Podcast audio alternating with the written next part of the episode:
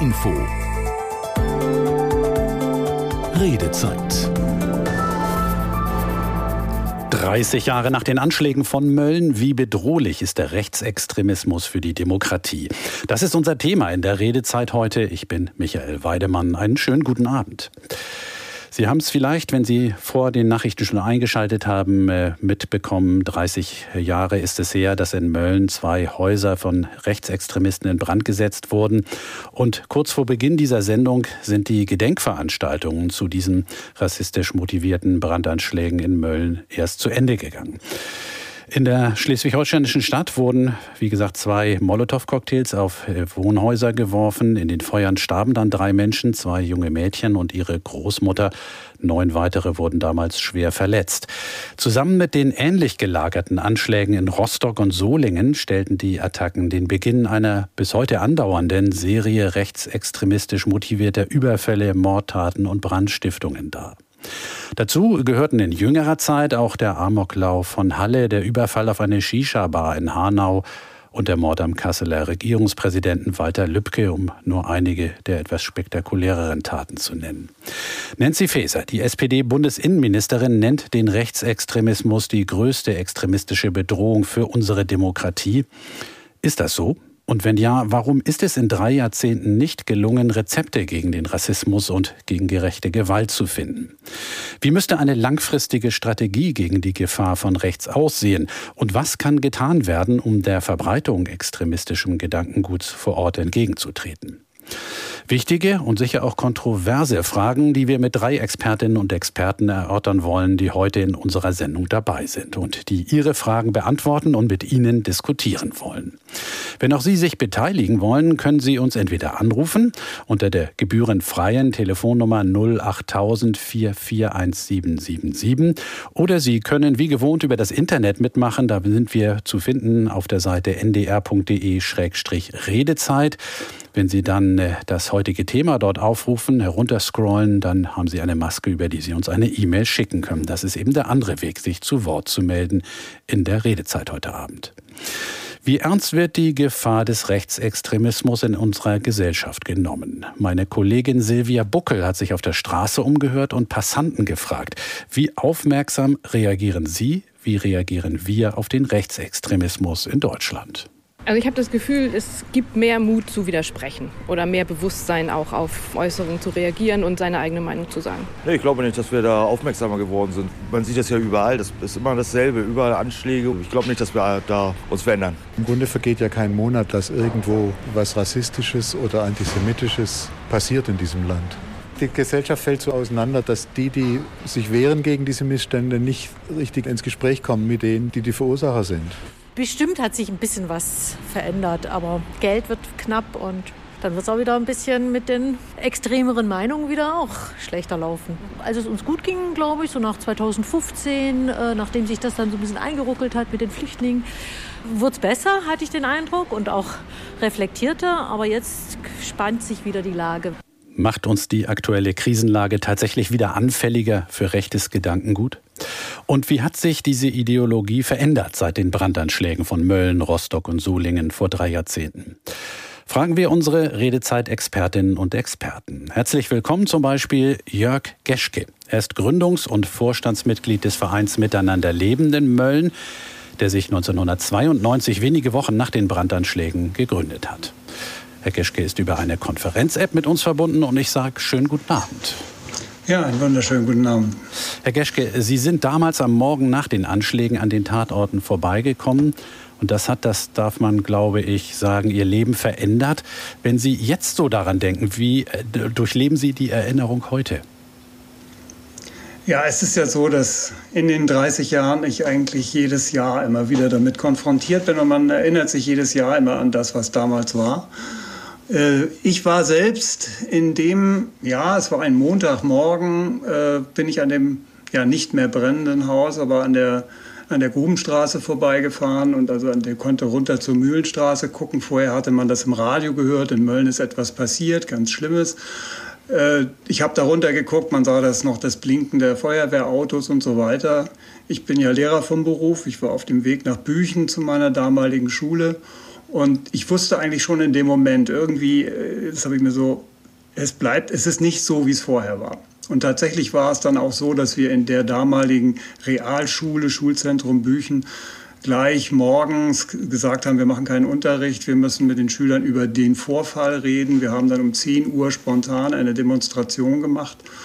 Und so hat sich das dann fortgesetzt, dass ich recht schnell zu denen gehörte, die mit diesem Verein gegründet haben. Und dann auch recht schnell zu denen gehörte, die beispielsweise an Schulen, und das nicht nur in Mölln, sondern im ganzen Kreisherzogtum Lauenburg, Projekte initiiert haben, mit denen wir immer die Richtung verfolgt haben, schlimm genug, was passiert ist. Wir sind, wir trauern. Nach dem Trauern kam ein bisschen die Wut und dann kam das Handeln. Und das Handeln bedeutete für uns, so etwas darf nicht wieder passieren und da müssen wir Projekte machen, zum Beispiel an Schulen. Mhm. Nun äh, machen Sie inzwischen ja wirklich ein sehr breites Angebot. Das heißt, Sie haben auch viel Kontakt mit äh, ja, vor allen Dingen jüngeren Menschen, aber eigentlich auch aus anderen Altersklassen. Stellen Sie da eine Veränderung in der Haltung zum Rechtsextremismus fest? Schwierig, diese Frage zu beantworten, weil wir das nicht in jeder Hinsicht wissen. Aber es ist ganz einfach so, ich glaube, es ist ein laufender Prozess, so ähnlich wie wir es eben bei, den, bei, den, bei der Befragung von Passanten und so weiter gehört haben. Also es ist wie das Schwimmen gegen den Strom, wenn wir nachlassen, dann fallen wir wieder zurück. Und genauso wie die eine Dame sagte, man muss sich das mal vorstellen, dass schwierige Zeiten dann extreme Meinungen vorbereiten und dass dann Ausländerhass, Rassismus eine extreme Meinung sein kann. Ganz schwieriger Zusammenhang, aber so ähnlich ist es ja. Wir erleben es ja leider so und deshalb müssen wir permanent gegenhalten. Mhm. Die Veränderung in der Wahrnehmung solcher Taten, aber auch äh, der Ideologie, die hat auch mitbekommen unser zweiter Gast, unsere Expertin heute aus dem politischen Lager. Das ist Beate Raudies. Sie ist Vizepräsidentin des Schleswig-Holsteinischen Landtags und als Innenpolitikerin der S P D-Fraktion auch im Kampf gegen den Rechtsextremismus engagiert. Herzlich willkommen aus einem Studio des N D R-Landesfunkhauses in Kiel, Frau Raudies. Ja, schönen guten Abend. Ohne indiskret zu sein, darf man wohl sagen, dass Sie schon einige Zeit politisch aktiv waren, damals als die Anschläge vor dreißig Jahren geschahen. Für Sie, wie ja übrigens auch für mich, sind diese Ereignisse wirklich zu einem bleibenden Teil der persönlichen Erinnerung geworden. Aber das bringt einfach die Zeit mit sich. Viele Jüngere kennen die Taten nur aus Erzählungen und Berichten. Wenn Sie unterwegs sind im Land, haben Sie das Gefühl, dass da durch die Generation unterschiedliche Wahrnehmungen, unterschiedliche Erfahrungen vorherrschen? Ja, ich glaube schon, dass äh, natürlich man das am besten im, im Gedächtnis behält und dass äh, einen am meisten das beeinflusst, was man selber miterlebt hat. Und ähm, das war bei mir ähm, tatsächlich äh, das, was in Mölln passierte und das, was vorher war. Ähm, ich sage nur, im Sommer vor Mölln war Rostock-Lichtenhagen und im Jahr davor war Hoyerswerda. Da wissen jetzt die äh, Experten, was mit anzufangen. Ähm, das war für mich ein Moment, wo ich dachte, ach du liebe Zeit, was passiert jetzt hier in diesem Land? Ähm, das kenne ich doch noch aus der Geschichte und wie waren wir doch, wie sind wir denn hier plötzlich hingekommen? Und ähm, so Momente haben natürlich, ähm, hat jede Generation. Und jede, für jede Generation ist dieser eine Moment der besondere, ähm, an dem sie dann, ähm, ja, nicht hängt, aber der dann für sie eine Menge der ändert prägt, und auslöst, der ja, sie prägt. Ja. Vielen Dank, das war das Wort, was ich suchte. ähm, es hat dann immer wieder und immer im ganzen Land immer wieder auch rechts, rechtsextreme Vorfälle gegeben. Ich erinnere mich aus meiner Heimatstadt, ich komme ja aus Emshorn, da hatten wir zu Beginn der zweitausender Jahre große Auseinandersetzungen, wo es Anschläge auf die damalige Bürgermeisterin gab und solche Sachen. Und immer dann ähm, kam es wieder hoch vor Ort mit großem, großer Vehemenz, auch großer Gegenkraft. Und äh, das zieht sich dann auch immer konsequent durch. Und dann, wenn es dann der akute Anlass vorbei ist, dann bleibt so ein kleines Grüppchen und knüpft aber ein Netzwerk, auf das man dann immer zurückgreifen kann, wenn es wieder akut wird. Das ist, glaube ich, wichtig, dass wir das haben. Aber deswegen ist auch das Erinnern so wichtig, dass wir immer wieder uns ins Gedächtnis äh, bringen, es kann jederzeit passieren und wir müssen unbedingt wach, wachsam sein. Und äh, mein Vorredner hat ja genau auf dieses äh, hingewiesen. Also die Erkenntnis, wann ist eine Aussage schon rassistisch oder wo ist das schon so reingetröpfelt in die Gedanken, dass äh, das Rex, Rechtsextreme oder das Extremistische, äh, das ist vielen ja gar nicht bewusst. Es ist nicht schlimm, dass wir Vorurteile haben. Die Frage ist nur, wie wir damit umgehen. Mhm. Das werden wir sicher auch vertiefen und Sie, liebe Hörerinnen und Hörer, haben sicherlich auch Ihre Meinung dazu oder wenn Sie schon sozusagen der etwas älteren Generation angehören, vielleicht auch noch Erinnerungen an die Taten von damals oder auch als Jüngere an die Dinge, die in den vergangenen zwei, drei Jahren passiert sind. null acht tausend, vier vier eins sieben sieben sieben ist die Telefonnummer, die Sie wählen müssen, wenn Sie sich an der Sendung beteiligen wollen, uns anrufen. Und äh, dann können Sie mit uns diskutieren oder eben auch einfach Ihre Erfahrungen zum Besten geben. Einer, der sich systematisch mit unserem heutigen Redezeitthema befasst, ist Fabian Virchow. Er ist als Sozialwissenschaftler, Leiter des Forschungsschwerpunktes Rechts, Rechtsextremismus, Neonazismus an der Hochschule Düsseldorf und ebenfalls über eine Konferenz-App mit uns verbunden. Schönen guten Abend. Schönen guten Abend in die Runde. Herr Virchow, es wird ja viel darüber geforscht, auch oft nur spekuliert, welche Gruppen in unserer Gesellschaft besonders anfällig sind für rechtsextreme Ideologien. Gibt es eigentlich auch Bevölkerungsgruppen, die sich besonders widerstandsfähig zeigen gegenüber ausländerfeindlichem, rassistischem oder antisemitischem Gedankengut? Oh, das ist, glaube ich, eine Frage, die sehr schwer zu beantworten ist. Ich glaube nicht, dass es da systematische Forschung zu gibt. Aus meiner eigenen Biografie und auch aus der Berufsbiografie, ich bin ja viel auch im Bereich der politischen Bildung unterwegs, würde ich sagen, dass das sehr breit gestreut ist, der, die sozialen Herkünfte, die kulturellen Kontexte, aus denen die Menschen kommen, die sich in diesem Bereich engagieren. Wenn wir auf den historischen Nationalsozialismus gucken, da haben wir sozusagen relativ stabile Erkenntnisse darüber, dass beispielsweise die katholischen Milieus lange ähm, resistenter gewesen sind gegen die Wahl der ähm, N S D A P, auch die sozialistische Arbeiterschaft, jedenfalls soweit sie in Großbetrieben organisiert war. Aber für die heutige Zeit ist die Frage noch unerforscht, interessanterweise. Vielen Dank für den Hinweis. Gut, wäre ja vielleicht nicht unwichtig zu wissen. Vielleicht kann man auch lernen von solchen äh, Gruppen. Aber ähm, was äh, haben Sie denn herausgefunden, wie sich äh, rechtsextremistisches Gedankengut in den vergangenen Jahrzehnten in unserer Bundesrepublik, äh, in der Vereinigten Bundesrepublik entwickelt hat? Also es gibt eine vergleichsweise viel Forschung, die die Einstellungen von Menschen abfragt. Beispielsweise die sogenannten Mitte-Studien, die an der Universität in Bielefeld entstehen oder die Autoritarismus-Studien der Universität Leipzig. Und da können wir in so einer längerfristigen Perspektive, also das läuft ab zweitausendzwei etwa, diese Forschung, die dann auch vergleichbare Ergebnisse liefern, da können wir sehen, dass diejenigen, die ein geschlossen rechtsextremes Weltbild haben, also sowohl rassistisch sind als auch antisemitisch, die im Nationalsozialismus positive Elemente nach wie vor erkennen wollen und so weiter, dass dieser Anteil im Laufe der letzten zwanzig Jahre dann doch deutlich gesunken ist.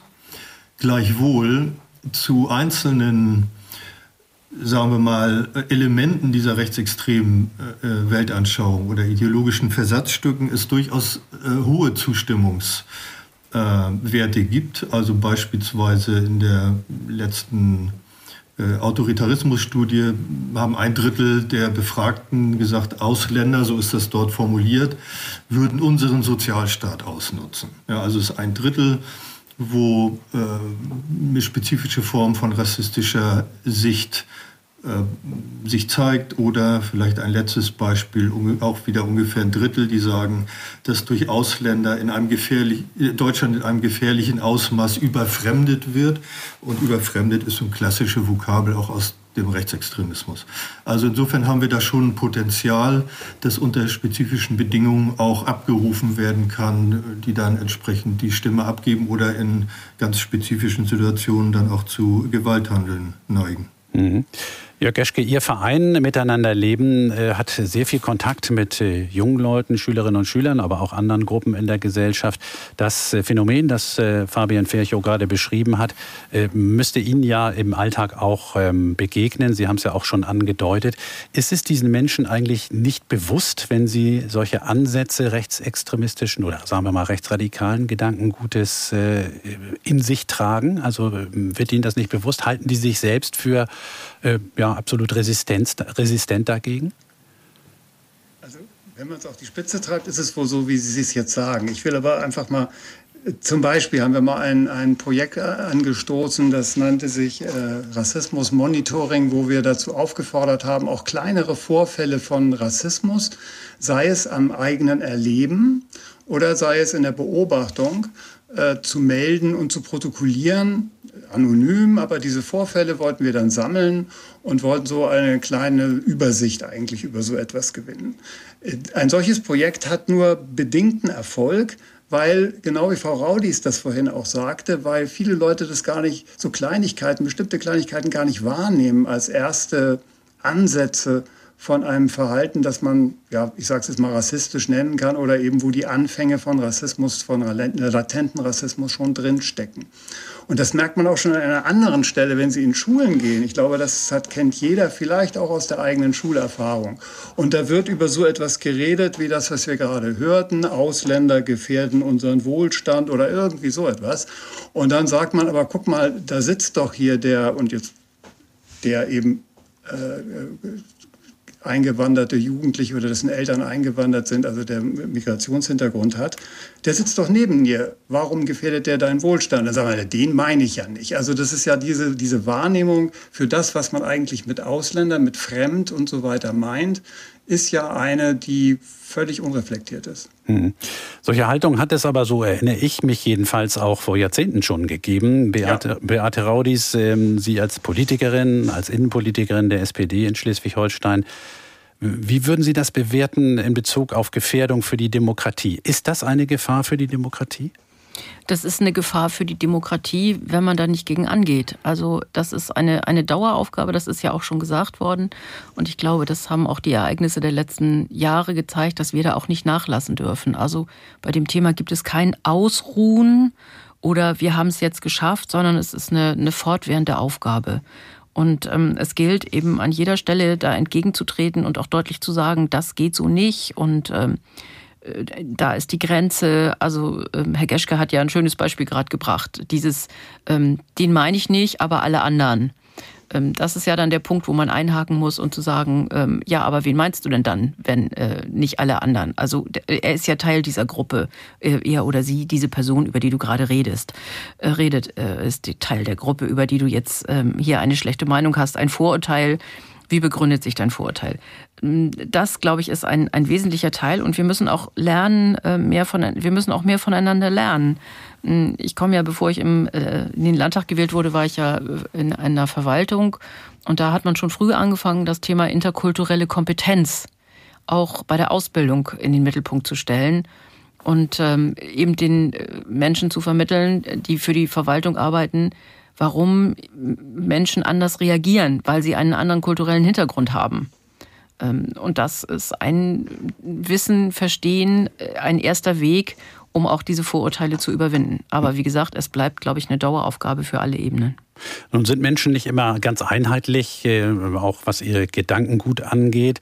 Fabian Virchow, ist es auch denkbar oder ist das auch ein Ergebnis der Forschung, dass Menschen zum Teil solche ja, rassistischen oder, oder sogar ausländerfeindlichen äh, Gedanken in sich tragen äh, und trotzdem in ihrem gesamten ideologischen Weltbild eigentlich sehr demokratisch ticken? Also äh, gibt es diese Widersprüche häufiger auch in den gleichen Personen, in den gleichen Gruppen? Das würde ich schon sagen, dass es äh, solche Konstellationen durchaus gibt, wo, wenn man das ein bisschen plakativ vielleicht sagt, äh, rassistische Positionen im Widerspruch sind zu demokratischen Vorstellungen, zu egalitären Vorstellungen und wo dann in spezifischen Situationen, beispielsweise in gesellschaftlichen Krisen und wenn es entsprechende gesellschaftliche Debatten gibt oder eine entsprechende mediale Berichterstattung, dass dann diese eher rassistischen Anteile aktualisiert werden, in den Vordergrund treten und dann gegebenenfalls eben auch handlungsleitend werden. Ich würde gerne zu dem, was eben angesprochen ist, worden ist, noch mal was sagen, zu diesen kleinen, wenig auffälligen und häufig vielleicht auch gar nicht bewussten Formen, in denen sich Rassismus ausdrückt. Da gibt es einen, einen Begriff aus der U S-amerikanischen Diskussion, der heißt Mikroaggression, was jetzt nicht die Wirkung kleinreden soll, aber eben darauf verweist, dass solche Praktiken äh, nicht sehr auffällig sind und häufig nur von den Betroffenen eigentlich zur Kenntnis genommen werden. Ein plakatives Beispiel wäre, jemand geht durch die Straße, es begegnet dieser Person jemand, der als Rom oder Sinti gelesen wird, und die Person fasst sich sozusagen quasi automatisch an die Hosentasche, und, um zu prüfen, ob das Portemonnaie noch da ist. Ja, so, das ist ganz unbewusst, weil diese, dieses Vorurteil so eingeschliffen ist in, in das eigene Denken, dass das nicht als bewusste Handlung auftritt. Aber bei den Betroffenen kommt es natürlich so an, okay, da stellt mich jetzt jemand wieder unter Verdacht. Hm. null acht tausend. Ja, äh, Herr Geschke. Ich, da, ich möchte gerne ein Beispiel vielleicht bringen, weil das ganz gut passt. Wir haben für Schulen von, mit dem Verein Miteinander Leben ein Programm entwickelt, das nennt sich Gestärkt. Da machen, macht ein Sozialpädagoge, der übrigens auch einen, selbst auch einen Migrationshintergrund hat, mit Schülern zwei, zweitägige Workshops. Die heißen zum Beispiel Toleranztraining oder Ähnliches. Und da werden die Schüler in ihren Erfahrungen, in ihrer Lebenswelt als Ausgangspunkt genommen. Also das Bewusstsein, wer, welche Diskriminierungserfahrung habe ich selbst schon gemacht, von der kann ich ausgehen. Und da ist es übrigens auch so, dass man erstmal ruhig auch sagen kann, Diskriminierungserfahrungen, die unabhängig von einem Migrationshintergrund sind. Es gibt ja auch anderweitige Diskriminierung gegen bestimmte Gruppen. Und wenn die Schüler dann, die Schülerinnen und Schüler das äh, einbringen können, diesen Bereich ihrer eigenen Lebenswelt, in der sie ja selbst Experten sind, dann sind sie auch sensibilisiert für dieses Thema. Zum Beispiel solche Beispiele, wie Herr Virchow das eben gesagt hat. Ganz, von, von ganz interessanter Aspekt, Herr Geschke. Also wer seine eigene Diskriminierung erkennt, ist vielleicht etwas resistenter gegen äh, solche ja, rechten äh, und rassistischen Gedanken. null acht tausend vierundvierzig siebzehn siebzig sieben ist die Nummer für Sie, liebe Hörerinnen und Hörer, wenn Sie sich an unserer Diskussion, an unserer Sendung heute beteiligen wollen. Der andere Weg ist ja, eine E-Mail zu schicken über n d r punkt d e schrägstrich redezeit. Das hat zum Beispiel gemacht Norbert Wolf, der zu dem Thema, das wir jetzt gerade zu fassen hatten, Folgendes schreibt: Wenn ich mit meiner freundlichen Kioskbesitzerin Aische spreche, mit meinem Kumpel Said beim Bier philosophiere und mit meinem herzensguten Kollegen Vitali zusammenarbeite, denke ich immer, diese Rechtsradikalen sind doch einfach nur armselig. Leider, leider wird es immer armselige, dumme Menschen geben. Damit sind wir eigentlich beim Thema Rechtspopulismus und an verschiedenen, ja, einfach auch Bezeichnungen für unterschiedliche Phänomene im rechten Denken. Da würde ich ganz gerne Fabian Virchow noch mal ansprechen. Wie grenzen Sie zum Beispiel solche Begriffe wie rechtspopulistisch, rechtsradikal, rechtsextrem voneinander ab? Und sind da aus Ihrer Sicht fließende Grenzen? Ja, das ist ein großes Thema, was in der Wissenschaft auch sehr breit diskutiert wird. Ähm, ich will mal das versuchen, relativ einfach darzustellen. Also wir verstehen eigentlich unter Rechtsextremismus eine ganze Bandbreite von Phänomenen, also ob sie jetzt organisiert sind oder nicht, die das Gleichheitspostulat der Menschenrechte in Frage stellen, die erreichte Demokratisierungsstandards rückgängig machen wollen, die Gesellschaft hierarchisch organisieren wollen nach äh, bestimmten Kriterien wie äh, konstruierte ethnische Zugehörigkeit, nach Geschlecht und so weiter und so weiter. Und davon wird in der Regel abgegrenzt der Rechtspopulismus, der wieder unterschiedlich verstanden werden kann. Manche verstehen ihn eher als eine, eine politische Strategie, also wo dann äh, etwa die Gegenüberstellung der korrupten Regierung und eben dieses reinen und in, der, in den Ansichten doch geschlossenen Volkes gegenübergestellt wird. Äh, und andere verstehen das eher als äh, eine inhaltliche Position, wo dieser Populismus dann nochmal aufgeladen wird, wiederum mit beispielsweise Rassismus oder ähnlichen Elementen. Ähm, die Diskussion in der Wissenschaft geht ein bisschen in die Richtung zu sagen, dieser Rechtspopulismus ist, hat sozusagen Näheverhältnis zum Rechtsextremismus, ist in manchen Positionen aber nicht, ähm, sagen wir mal so, system feindlich wie der Rechtsextremismus. Das klingt tatsächlich nach unscharfen Rändern, oder? Ja, das hat auch mit den, mit den Phänomenen zu tun, auf die wir da gucken. Also wenn man zum Beispiel guckt auf den früheren Front National in Frankreich, die Partei von Marine Le Pen, In der Wissenschaft gab, gab es früher eine relativ eindeutige Charakterisierung als rechtsextrem. Heute wird eher von rechtspopulistisch gesprochen. Das hat ein bisschen auch damit zu tun, dass sich die Partei verändert hat. Und dann wird aber kontrovers diskutiert, betrifft diese Veränderung tatsächlich das Wesen der Partei oder nicht. Insofern gibt es weiterhin auch Kollegen, die sagen, die sind nach wie vor rechtsextrem. Ist eine komplizierte Frage. Mhm. Wir haben nicht mehr viel Zeit bis zu den Nachrichten. Ich würde Beate Raudies trotzdem ganz gerne fragen. Bis vor kurzem hat es ja auch im Schleswig-Holsteinischen Landtag eine Partei, eine Fraktion gegeben, die man gemeinhin als rechtspopulistisch bezeichnet. Wie haben Sie die im Alltag erlebt? Die haben wir genauso erlebt, als Rechtspopulisten, die Dinge aussprachen, die man sonst nicht mehr aussprechen durfte, äh, aussprechen durfte und äh, die vermeintlich für die normalen Menschen, für die normalen Bürgerinnen und Bürger in unserem Land sprachen ähm, und äh, Dinge auf eine freundliche Art sagten, ähm, von denen sie meinten, dass sie dringend gesagt werden mussten. Und äh, würden Sie sagen, dass da auch äh, der, der, der Übergang zum Rechtsextremismus äh, nicht ganz scharf war oder gibt es da doch Unterschiede? Auf jeden Fall. Da hat es immer auch mal in den Debatten Äußerungen gegeben. Ich erinnere mich an eine Debatte über Frauenrechte zum Beispiel, ähm, wo das für mich schon deutlich über der Grenze war. Mhm.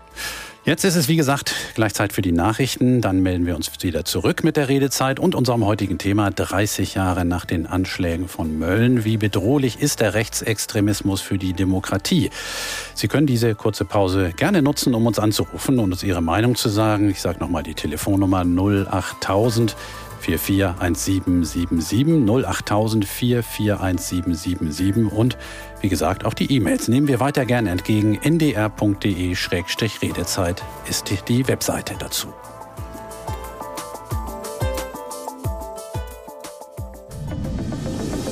N D R Info. Die Nachrichten. Um einundzwanzig Uhr mit Beate Rüsapp. Der Weg für die geplante Umwandlung von Hartz vier in ein Bürgergeld ist offenbar frei. Der Vermittlungsausschuss von Bundestag und Bundesrat habe einem zwischen der Koalition und der Union ausgehandelten Einigungsvorschlag zugestimmt, hieß es aus Teilnehmerkreisen. Aus der N D R Nachrichtenredaktion Ulrike Ufer. Gegenüber den ursprünglichen Plänen der Koalition aus S P D, Grünen und F D P werden die Anforderungen verschärft. Verstöße gegen Mitwirkungspflichten etwa können von Beginn an sanktioniert werden. Mit geringeren Leistungen, also weniger Geld. Auch die Vermögensfreibeträge und die sogenannte Karenzzeit werden verringert. In dieser Phase prüfen die Ämter nicht, ob eine Wohnung angemessen ist. Das Vermittlungsergebnis soll am Freitag von Bundestag und Bundesrat beschlossen werden, damit die Reform zum ersten Januar in Kraft treten kann. In Mölln ist bei einer Gedenkveranstaltung der Opfer der rechtsextremistischen Brandanschläge vor dreißig Jahren gedacht worden. Schleswig-Holsteins Integrationsministerin Touré rief dabei zu mehr Entschlossenheit im Kampf gegen Rassismus auf. Aus Mölln, Hauke von Hallern. Die Erinnerungen an die Anschläge in Mölln sind bei den Überlebenden noch dreißig Jahre nach den Taten allgegenwärtig. Sie würden jeden Tag gedenken, sagte einer der Angehörigen bei der Veranstaltung. Neben einem Gottesdienst wurden die Brandorte in der Mühlenstraße und Ratzeburger Straße besucht und Kränze niedergelegt. Die Opfer und Überlebenden übten aber auch Kritik an der Art und Weise, wie der Anschläge gedacht wird. Sie hätten sich in den vergangenen dreißig Jahren gewünscht, mehr an der Konzeption und Organisation der Gedenkveranstaltungen beteiligt gewesen zu sein. Die Internetseite des E U-Parlaments ist Ziel eines Hackerangriffs geworden. Eine kremlnahe Gruppe habe sich zu der Cyberattacke bekannt, teilte Parlamentspräsidentin Metsola auf Twitter mit. Kurz zuvor hatten die E U-Abgeordneten eine Resolution verabschiedet, in der Russland als staatlicher Unterstützer von Terrorismus bezeichnet wird. Die deutsche Fußballnationalmannschaft ist mit einer Niederlage in die W M in Katar gestartet. Die D H B-Auswahl unterlag Japan mit eins zu zwei. Aus dem A R D-W M-Team Marina Schweizer. Viel Ärger und Fassungslosigkeit im deutschen Team über die eins zu zwei Niederlage gegen Japan zum W M-Auftakt. Nach der eins zu null Führung durch Gündoğan gelang es Japan, das Spiel zu drehen. Deutschland konnte zahlreiche Chancen nicht verwerten. Zwei späte Gegentore in enger Abfolge zeigten Schwächen in der deutschen Defensive auf. Ein Auftakt mit Ausrufezeichen gelang Deutschlands nächstem Gruppengegner. Spanien bezwang am Abend Costa Rica mit sieben zu null. Zuvor hatten sich Vize-Weltmeister Kroatien und Marokko null zu null getrennt. Soweit die Meldungen. Das Wetter in Norddeutschland. Nachts zum Teil Regen, Tiefstwerte plus sieben bis minus ein Grad. Morgen einzelne Schauer, sonst verbreitet trocken und teils sonnig, maximal drei bis elf Grad. Das waren die Nachrichten. N D R Info. Redezeit. dreißig Jahre nach den Anschlägen von Mölln, wie bedrohlich ist der Rechtsextremismus für die Demokratie? Das ist das Thema heute Abend. Durch die Sendung begleite ich Sie, Michael Weidemann, und stelle Ihnen gern noch einmal unsere Gäste vor. Da ist Beate Raudies, S P D-Vizepräsidentin des Schleswig-Holsteinischen Landtags, Jörg Geschke vom Verein Miteinander leben in Mölln und Fabian Virchow, Leiter des Forschungsschwerpunkts Rechtsextremismus, Neonazismus an der Hochschule Düsseldorf. Vor den Nachrichten haben wir zuletzt über, ganz kurz zumindest, über äh, rechte Parteien in den Parlamenten gesprochen. Das äh, würde ich auch gerne später nochmal wieder aufgreifen, aber wir haben einen Hörer, Sie wissen ja, null acht tausend, vier vier eins sieben sieben sieben, die Telefonnummer, und äh, den möchte ich nicht länger warten lassen. Ich begrüße Frank Stübbe aus Lüneburg. Schönen guten Abend. Ja, guten Abend, Herr Weidemann. Herr Stübbe, wie nehmen Sie das Thema wahr? Ja, also ich denke, ähm, dass die... Dass in den Medien oftmals eine, eine ganz schlichte Pauschalisierung stattfindet und nicht differenziert genug über die Problematik berichtet wird. Also ich habe zum Beispiel, nur um ein Beispiel zu geben, ähm, wird bei, ähm, ja, also bei zum Beispiel, wenn ich jetzt, wenn ich jetzt zum Beispiel Antisemitismus nehme, da heißt es dann, äh, es gibt äh, so und so viel Erhöhung an, an antisemitischen Vorfällen. Dass diese Erhöhung aber zu achtzig Prozent von, ich sag mal, importiertem Antisemitismus stattgefunden hat und nicht von, von äh, ich sag mal jetzt das Wort Biodeutsche, ähm, das wird eigentlich selten, selten thematisiert. Und ich fühle mich als, als äh, Deutscher da eigentlich zu Unrecht an den Pranger gestellt. Und äh, Wie gesagt, da denke ich, dass alleine das sollte schon deutlicher gemacht werden, dass es da gewaltige Unterschiede gibt. Mhm. Herr Stübbe, lassen Sie uns mal Fakten und die Bewertung voneinander getrennt äh, betrachten. Fangen wir mal mit den Fakten an. Beate Raudies als Innenpolitikerin, ähm, können Sie das nachvollziehen? Ist das statistisch das, was Ihnen an Zahlen auch vorliegt? Da erwischen Sie mich jetzt gerade auf dem falschen Fuß. Aber ähm, es ist natürlich so, dass das äh, für die, das Wesen der Tat ja keinen Unterschied macht, wer sie ausübt. Das gilt äh, für jede Gewalttat, äh, sei sie antisemitisch, sei sie antirassistisch. Ähm, da bleibt, wird die Tat nicht besser dadurch, dass es äh, ein Bio-Deutscher macht, wie der Herr Stübbe sagte, oder schlechter, äh, wenn es äh, jemand anders macht, der einen anderen kulturellen oder Migrationshintergrund hat. Mhm. Ähm, Fabian Virchow, haben Sie da Daten, äh, wie sich sowas äh, verteilt? Können Sie Herrn Stübbe widersprechen oder zustimmen? Ja, also äh, vielleicht zunächst mal zur Frage, äh, was wir beobachten, ist ja tatsächlich ein Anstieg, wenn es um antisemitische äh, Gewalttaten geht oder auch äh, Hate Speech. Und äh, es stellt sich dann immer die Frage, ist das ein realer Anstieg oder steigen diese Zahlen, weil wir genauer hingucken? Das lässt sich sehr schwer im Ergebnis wirklich beurteilen. Tatsächlich wird ein Großteil der Taten, die als antisemitisch eingestuft werden, durch äh, die Polizei oder die Staatsanwaltschaften, dem Rechtsextremismus zugeordnet. Und an diesen Zuordnungen gibt es auch Kritik. Insofern würde ich vermuten, dass es da in den nächsten ein, zwei Jahren nochmal eine differenziertere, auch statistische Erfassung gibt. Die Zahl achtzig Prozent importierter Antisemitismus, wie die Formulierung war, da kenne ich keinen harten Beleg für. Aber ohne Zweifel gibt es auch von Menschen, die beispielsweise äh, muslimischen Glaubens sind, antisemitische Äußerungen und Taten. Ob die jetzt äh, tatsächlich als importiert bezeichnet werden können, da würde ich ein großes Fragezeichen machen, weil das sind ja vielfach auch Menschen, die hier aufgewachsen sind in der Bundesrepublik. Mhm. Äh, Jörg Geschke, Sie sind ja sozusagen direkt, äh, ja, wenn man es äh, vielleicht ein etwas äh, schiefes Bild, aber an der Front, äh, was äh, Menschen angeht, die da äh, gefährdet sind. Ähm, wie ist da Ihre Erfahrung? Gibt es äh, einen verstärkten, gibt es einen anderen äh, ja, Antisemitismus, Rassismus äh, unter äh, Menschen mit dem Migrationshintergrund, oder ist die Wahrnehmung von Herrn Stübbe da völlig verkehrt? Also völlig verkehrt, das kann ich mir nicht vorstellen, da äh, sicherlich völlig verkehrt nicht, aber welche Schlüsse ziehen wir daraus? Und da ist für mich ganz klar, der Schluss, den wir daraus ziehen müssen, ist Bildung, Bildung, Bildung. Und gerade wenn bestimmte Gruppen von Jugendlichen oder auch Kindern, durch welche Prägung auch immer, von den Medien, die sie schauen, von, von Elternhaus oder von Umfeld, wie auch immer, da, dadurch entsteht zum Beispiel Antisemitismus, dann müssen wir darauf reagieren mit Bildung, mit Aufklärung und mit, ich habe das ja auch so erzählt, was wir sonst so an, an Projekten machen, es kann nicht nur dieses kognitive Zugang sein, es muss auch andere Zugänge geben, um bewusst zu machen, dass, äh, dass Antisemitismus ganz einfach menschenverachtend ist, hm. nichts anderes. Wir sind da auf einer ganz heiklen Metaebene, aber wenn Herr Stübbe sagt, ähm, er stellt fest, und gehen wir mal davon aus, dass die Statistiken, die er da zitiert, zumindest in der Tendenz so stimmen, ähm, dass äh, Menschen mit Migrationshintergrund äh, anfälliger sind für solches auch rechtes Gedankengut, ist das dann schon rassistisches und rechtes Gedankengut? Also ich würde das genau wie Frau Raudies das sagte, wo das jetzt herkommt. Also durch welche Prägung, sei das durch, jetzt irgendwie auch, wir könnten jetzt so, so, so plakative Geschichten hier einführen und sagen, irgendwie, das sind auch gerade die und in der Gegend gibt es besonders viele Rechtsradikale und, oder, oder eben in bestimmten Herkunftsmilieus.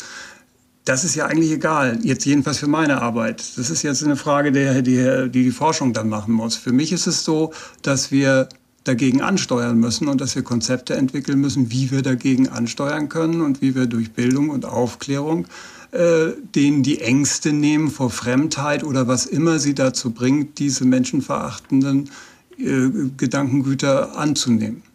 Ich würde Frank Stübbe gerne noch mal zu Wort kommen lassen, wenn er noch in der Leitung ist. Herr Stübbe, ja. Können Sie mit dem, was Sie jetzt gerade ähm. gehört haben, was anfangen? Ja, also ich weiß, wo die wo die Reise hingehen soll und äh, ich habe im Sportverein, wir haben, also alle Nationalitäten sind dort vertreten, auch beim auch im Fußballverein bei uns und äh, da gibt es also da gibt es keinen keinen Rassismus und Antisemitismus. Man geht zusammen duschen, man sitzt zusammen an der Bar, man verbringt Freizeit zusammen und äh, das ist für uns ganz normal und äh, mich ärgert es nur, dass dass ich äh, tendenziell immer gleich mit, äh, mit, also mich, mich angegriffen fühle als Deutscher, wenn es heißt, Rechtsextremismus, Antisemitismus greift um sich und erhöht sich. Und wenn Frau Raudies äh, sagt, dass wenn, wenn eben über Taschendiebstahl berichtet wird und automatisch hat man das, das äh, hat man den Gedanken, irgendwie Zigeuner, Roma, alle, alle, alle diese ähm, faschistischen Begriffe werden da das verwendet. Der, die, ich glaube, die Erkenntnis kam ja. von Herrn Virchow. Aber, ja, oder Herrn Virchow. Und, äh, und dann fragen Sie mal den Kölner Polizeipräsidenten, der hat mit Herrn Pleitgen in seiner Zeit über das Thema gesprochen. Und äh, da, wurde, da wurde der Polizeipräsident und der Innenminister von Nordrhein-Westfalen wurden da abgebürstet, weil sie gesagt haben, dass, dass hauptsächlich Nordafrikaner das Problem im Kölner Bahnhof darstellen und dass sie da gegen Windmühlen kämpfen und, äh, und da nicht gegen ankommen. Und äh, wie gesagt, also ich fühle mich nur als, als äh, Deutscher und als, als ähm, wie soll ich sagen, äh, Kosmopolit. Wir waren eigentlich überall weltweit unterwegs, auch äh, Und äh, da fühle ich mich einfach angegriffen. Und ich finde, wenn man Dinge behauptet, dann muss man zumindest auch ehrlich sein und die Statistiken bemühen und sagen, okay, das betrifft so und so viel Prozent der Bevölkerung und, äh, und so und so viel Prozent des, des anderen Bevölkerungsanteils oder wo auch immer. Also Ross und Reiter nennen, dann gibt es auch, denke ich mal, in Deutschland keine Probleme. Dann werden sie, dann werden sie wahrscheinlich überall Zustimmung erfahren. Nur diese kollektive, ähm, wie soll ich sagen, ja, so, eine, so ein Mantra der kollektiven Anschuldigung, Deutschland sei rassistisch und antisemitisch, äh, antisemitisch, antisemitisch finde ich, find ich, also für mich persönlich äh, nur schwer zu ertragen. Hm. Herr Stübbe, das lassen wir mal als Ihr Fazit stehen, denn ich würde gerne auf unseren nächsten Hörer kommen, ähm, der auch angerufen hat. Ich wiederhole immer gerne nochmal die Telefonnummer null acht null null vier vier eins sieben sieben sieben. Die hat nämlich auch gewählt Florian Liebe aus Hannover. Schönen guten Abend. Guten Abend. Äh, vielen Dank. Schön, dass ich durchgekommen bin. Ich habe eine Frage in die Runde und zwar ähm, aus ganz persönlichen ähm, Hintergründen habe ich festgestellt, äh, dass gerade Bevölkerungsgruppen aus dem osteuropäischen Raum und, und auch aus Russland heraus eine sehr hohe Affinität haben die AfD zu wählen und mit, mit rassistischen und rechtsextremistischen Ressentiments auftreten und ähm, ja selber als Einwanderer nach Deutschland gekommen sind. Äh, in, in meinem konkreten Beispiel ähm, handelt es sich um, um Menschen, die im, im Alter von zwanzig nach Deutschland gekommen sind, die ihre Ausbildung gemacht haben, ihr Leben aufgebaut haben. Äh, und jetzt Menschen, die vor extremen Ereignissen und vor Krieg flüchten, ich sag mal in Häkchen, das, das Schwarze unter den Nägeln nicht gönnen. Ähm, und ob es da Erkenntnisse, Statistiken gibt, ob diese Bevölkerungsgruppen äh, besonders anfällig sind dafür. Da sind wir wieder bei dem Thema der bestimmten Zielgruppen, das wir schon mal früher in der Sendung hatten. Ich stelle die Frage aber sehr gerne nochmal an Fabian Virchow, der ja ein Sozialwissenschaftler ist und sich systematisch mit diesen Fragen beschäftigt. Gibt es darüber Erkenntnisse?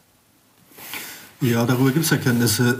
Zunächst mal die Nationalität sagt zunächst mal überhaupt nichts darüber aus, ob jemand jetzt antisemitisch oder rassistisch ist. Insofern, finde ich, gibt es auch gar keinen Anlass, das irgendwie so als äh, auf, auf das gesamte Kollektiv zu beziehen und sich davon betroffen zu fühlen. Was wir wissen ist, dass es ähm, innerhalb der Wählerinnenschaft der AfD auch eine Gruppe gibt, die so plakativ sozusagen als, als Russlanddeutsche bezeichnet werden, also Menschen, die vor äh, in den letzten zwanzig Jahren insbesondere nach äh, Deutschland gekommen sind. Äh, gleichzeitig ist dort aber in jüngerer Zeit zu sehen, dass die Unterstützung der AfD ähm, dort zurückgegangen ist. Also das ist ein durchaus dynamischer Prozess.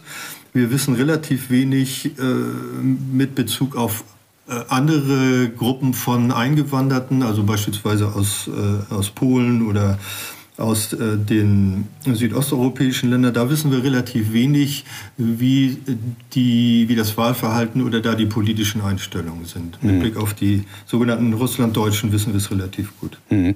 Ähm, wer aber sowas immer sehr, sich sehr genau anguckt, weil es ja für die eigene und für die konkurrierenden Parteien ganz wichtig ist, das sind halt die Politiker. Deswegen auch nochmal die Frage an Beate Raudies. Ähm, was äh, wissen Sie, was äh, hat zum Beispiel die S P D herausgefunden über die Wählerklientel einer bestimmten rechtspopulistischen Partei, die ja jetzt nicht mehr im schleswig-holsteinischen Landtag sitzt? Also äh, es gibt, das äh, haben wir jetzt nicht nur als S P D herausgefunden, sondern Herr Virchow hat ja vorhin schon auf die Mitte-Studien hingewiesen.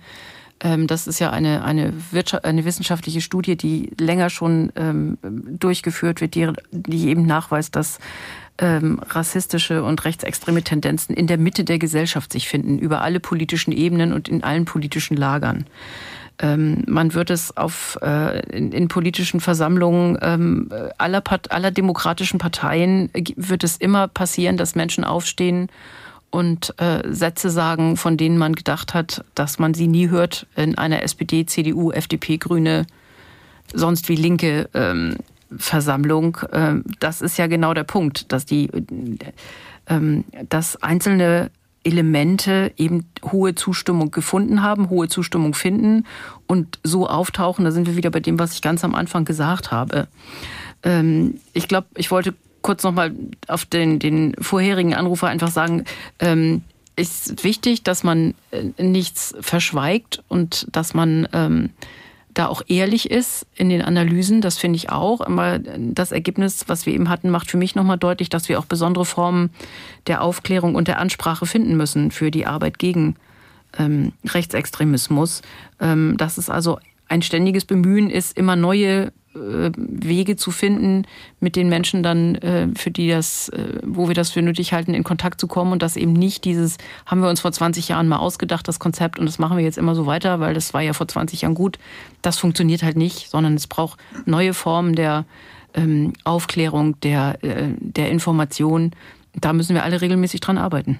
Muss also immer nachgesteuert werden. Ja. Jörg Geschke, Sie als Vorortaktivist, gibt es da andere Zielgruppen, wo Sie sagen, mit denen muss man tatsächlich anders arbeiten als vor zwanzig, dreißig Jahren? Ja, grundsätzlich muss man anders arbeiten. Auch weil wir jetzt Erkenntnisse haben, Erfahrungen gesammelt haben. Also ich hatte das ja vorhin schon gesagt, mit also nicht so Formen, wo wir jetzt irgendwas erklären nur und der Lehrer meinetwegen, wenn ich jetzt nochmal bei Schule bin, was erklärt und dann äh, am besten schreiben wir noch einen Test drüber und dann ist es angekommen. Nein, es geht um Formen, in denen die Jugendlichen Ähnlich wird es genauso in der politischen Erwachsenenarbeit sein, in denen sie äh, teilhaben. Also es geht um Partizipationsprozesse. Deshalb braucht man dafür auch mehr Zeit. Es ist also das, ich habe das vorhin ja gesagt, solche Workshops, die wir da machen, dauern zwei Schultage. Und dann muss ich eine Gruppe, eine Klasse, zwei Schultage darauf einlassen. Und dann kann ich einen Prozess in Gang setzen im, im Denken. Aber vielleicht auch noch mal äh, aus der Sicht Möllens, vielleicht noch eine andere Sache. Äh, Hier, hier ein ganz anderer Bereich, der aber auch mit hier, glaube ich, äh, dazugehört. Wenn wir an Gedenkstätten denken, dann denken wir immer, gerade so ist der Begriff in der Bundesrepublik genutzt, in Deutschland genutzt, an äh, Gedenkstätten für Opfer aus der Zeit des Nationalsozialismus. Ich glaube, es wird Zeit auch, und da meine ich nicht nur Gedenkstätten, auch Mahnstätten und Lernstätten, zu haben in ganz Deutschland in den Orten von rechter Gewalt. Weil auch dort kann ich bewusst machen, hier ist so etwas passiert, was kein Mensch äh, gutheißen kann. Und damit kann ich dann auch, genau wie bei den Gedenkstätten zum Nationalsozialismus, sicherlich eine demokratiepädagogische Arbeit machen. Also ein Netzwerk von Lern- und Mahnstätten zu rechtsradikalen, rassistischen Taten, Gewalttaten, das täte dringend Not. Jetzt müssen wir erstmal ein bisschen Asche auf unser Haupt äh, ertragen. Äh, wir haben nämlich eine Mail bekommen von Inken Kannenberg aus Hamburg und die schreibt, nachdem sie uns kurz gelobt hat, dass wir das Thema überhaupt äh, anschneiden, Zitat, auch ich finde es immer wichtig, wenn sich Menschen ehrenamtlich gegen Rassismus engagieren, wie einer ihrer Gäste. Leider haben sie aber offenbar unter ihren Gästen keine von Rassismus Betroffenen dabei. Vor ein paar Jahren war ich bei einem Vortrag von Ibrahim Aslan, einem Überlebenden des Anschlags. Es wurde da sehr deutlich, dass nur im Gespräch mit Betroffenen die Tragweite solch eines furchtbaren Geschehens wirklich deutlich werden kann und nur zusammen mit Antirassismus möglich ist. Sehr schade und vertane Chance, dass sie das heute bei der Gästeauswahl nicht beherzigt haben. Ende der Mail, das nehmen wir so an und hin, Frau Kannenberg, wir denken drüber nach. Unsere nächste Hörerin, die angerufen hat, null acht null null vier vier eins sieben sieben sieben, ist Regina Carbone aus Steingaden. Schönen guten Abend. Ja, guten Abend. Steingaden ist sehr weit weg von Ihnen. Steingaden ist ganz unten im Süden der Republik. Schön, dass wir dort auch Hörer haben. Ja, ich bin gebürtige Hannoveranerin und bin seit zweitausendzwölf nach Oberbayern gezogen und äh, erlebe aber hier wie dort leider äh, im Alltag das stete Bild des Rassismus, des Alltagsrassismus mit meinem italienischen Mann. Beschreiben Sie es mal so konkret, wie es geht und wie es für Sie erträglich ist. Ich, ich sag mal, ich bringe mal zwei Beispiele. Einmal ein, ein anonymes Beispiel, weil wir die Personen nicht kannten. Eine Begegnung im, im irgendwo in einem Krankenhausflur, äh, dass sich zwei Leute unterhalten, ein Ehepaar, und sich sagen, das war, das war ein Ausländer. Aber der war jetzt mal ganz nett. Ja, also so zu beschreiben, das ist jetzt mal so ein anonymes und noch einigermaßen, also wir sind dann immer so sprachlos und, und reden dann auch viel darüber oder erzählen uns das dann immer wieder. Und ein anderes Beispiel von einer Lehrerin hier aus, aus der näheren Umgebung, die also allen Ernstes gebracht hat, als mein Mann hier sagte, auf, auf, also von einem Handwerker was erzählt, der bei ihr war, und dann hat mein Mann gesagt, das war halt ein Facharbeiter, und dann hat sie gesagt, nee, das kann kein Facharbeiter gewesen sein, der war zu dunkel. Na, das ist in der Tat ja, sehr so. negativ eindrucksvoll, in der Tat. Sehr, ja, sehr, äh, ja, es sind einfach, äh, und das sind jetzt so Sprüche, ja, das sind einfach, einfach so Alltagssprüche, die einem permanent begegnen. Mhm. Ja. Äh, wie, wenn Sie jetzt mal so blicken auf den Zustand unserer Gesellschaft äh, und äh, so verfolgen, ich weiß nicht, wie lange mit Sie, Sie mit Ihrem Mann da schon zusammen sind, aber ähm, die, wie lange Sie diese Erfahrung also schon machen, ähm, ob sich da was verändert hat, finde ich immer wieder interessant äh, zu gucken, ist äh, Deutschland zweitausendzweiundzwanzig anders als Deutschland neunzehnhundertzweiundneunzig, als die Anschläge von Mölln passierten? Also meine Beobachtung ist, dass es, es ist, das ist ja nicht nur auf Deutschland bezogen. Ähm, wenn ich jetzt mal nochmal so einen Bogen schlagen darf, wir fahren ja auch viel nach Italien und wir kennen ja auch die, die politische Lage. Wir wissen, wer im Moment in Italien regiert. Es ist da leider nicht anders. Und was mir einfach auffällt, ist, ähm, es ist so ein Phänomen, dass, dass die Menschen was anderes abwehren in Bezug auf, auf, auf das gemeinsame Zusammenleben und dass auch immer so eine, so eine Haltung ist, äh, irgendwie sein, sein Land auch so zu verteidigen, seine nähere Umgebung zu verteidigen, aber auch so sein Land zu verteidigen zu wollen, gegen aber ja gar keine Angreifer. Ähm, ich, ich bin da selber sehr, sehr ratlos, das sage ich Ihnen ganz ehrlich. Mhm. Aber das ist so meine Beobachtung, hat es sich, hat es sich noch, es hat sich, ich, ich empfinde es mehr als salonfähig, und das ist das, was es mir mehr, was mir mehr Angst macht. Also zum Beispiel diese diese Geschichte mit dem, dem mit der dieser Aussage über den Facharbeiter. Ich empfinde es so, dass es sich immer mehr in das, in, in die allgemeine Gesellschaft komplett einschleicht. Das ist so salonfähig geworden. Das, das ist tatsächlich ein Phänomen, das wir hier im Programm mit verschiedenen Interviewgästen auch schon mehrfach festgestellt haben. Einer der Kollegen von Fabian Virchow, den wir heute Morgen befragt haben im Programm, der sagte, das sei in der Mitte der Gesellschaft angekommen. Ist das auch Ihre Beobachtung? Ja. ja. Und, und Herr Virchow, wie sehen Sie das aus wissenschaftlicher Sicht? Ich glaube, ich äh, würde argumentieren, dass es äh, schon immer in der Mitte der Gesellschaft äh, vorhanden gewesen ist. Wenn wir ein bisschen zurückgucken, ähm, und das ist jetzt nur exemplarisch dann vielleicht an einzelnen Parteivertretern und Parteien festgemacht, äh, Äußerungen wie äh, in der, äh, sorry, Kinder statt in der oder die gezielten Versuche, eine Kampagne gegen das Asylrecht oder in jüngerer Zeit das, was Herr Merz da formuliert hat, dass eben die ukrainischen Flüchtlinge vielfach nur wegen der Sozialleistungen hierher kämen und so weiter. Da werden eigentlich immer dieselben ideologischen Figuren reproduziert, und das sind Akteure, die aus der gesellschaftlichen Mitte kommen, die in gesellschaftlich einflussreichen Positionen sind. Hm. Äh, Beate Raudies, äh, der angesprochene Friedrich Merz ist nun einer ihrer politischen Konkurrenten. Dass sie nicht seiner Auffassung sind in diesen Fragen, ist naheliegend, aber ähm, wenn sich jemand solcher, ich sage jetzt mal einfach Klischees bedient, wie dieser ähm, Bemerkung, ähm, dass die Ukrainer hier nur wegen der Sozialleistungen einmarschieren, einwandern. Ist das, ist das eine Gefahr für die Demokratie? Der Kollege Buchholz hat heute Morgen im Landtag ähm, sehr... Müssen wir noch mal kurz sagen, Bernd, ja, Buchholz, Bernd Buchholz von der F D P. Von der F D P, mhm. Entschuldigung. Ähm, der hat heute Morgen bei der Landtagsdebatte, äh, wir haben heute Morgen im Landtag erinnert an äh, die Brandanschläge, und da hat er berichtet äh, von seiner ersten Rede vor dreißig Jahren zu diesem Thema. Und er hat sehr, sehr klar nochmal deutlich gemacht, dass es für die Tat immer einen geistigen Brandstifter gibt. Und dass vor dreißig Jahren auch die Debatten in dieser Art und Weise geführt wurden, mit Sozialtourismus und anderen Sachen. Da saß die D V U im Schleswig-Holsteinischen Landtag. Und das war der Boden, auf dem das bereitet wurde, oder der, der, der Boden, der bereitet wurde für die Brand, für diese Taten. Also dieses mit den Brandstiftern, das ist nicht von der Hand zu weisen. Und auch wenn sich das mal so leicht daher sagt, und ich glaube nicht, dass Herr Merz irgendwas leicht daher sagt, da muss man sich schon sehr genau überlegen, warum man das tut. Ich finde das gefährlich, und es ist gut, dass das auch sofort, dass dem auch sofort entgegengetreten und dem widersprochen wird. Vor dreißig Jahren hat man Unterschriften gesammelt gegen ähm, ein neues äh, Staatsangehörigkeitsrecht und andere Sachen. Wo kann man hier gegen Ausländer unterschreiben? Wo kann man Wurde hier viel gegen zitiert, Ausländer ja. unterschreiben, ja. genau. Und sowas, äh, das funktioniert heute nicht mehr so in dieser, in dieser Härte, aber es kommt halt immer wieder hoch, weil der Versuch ist, damit Punkte zu machen. Und das ist so ein bisschen der, was äh, vorhin der Herr Stübbe sagte. Er fühlte sich ähm, als äh, also die deutsche Gesellschaft. Aber die deutsche Gesellschaft besteht inzwischen, ist sehr viel vielfältiger und diverser geworden in den letzten dreißig Jahren.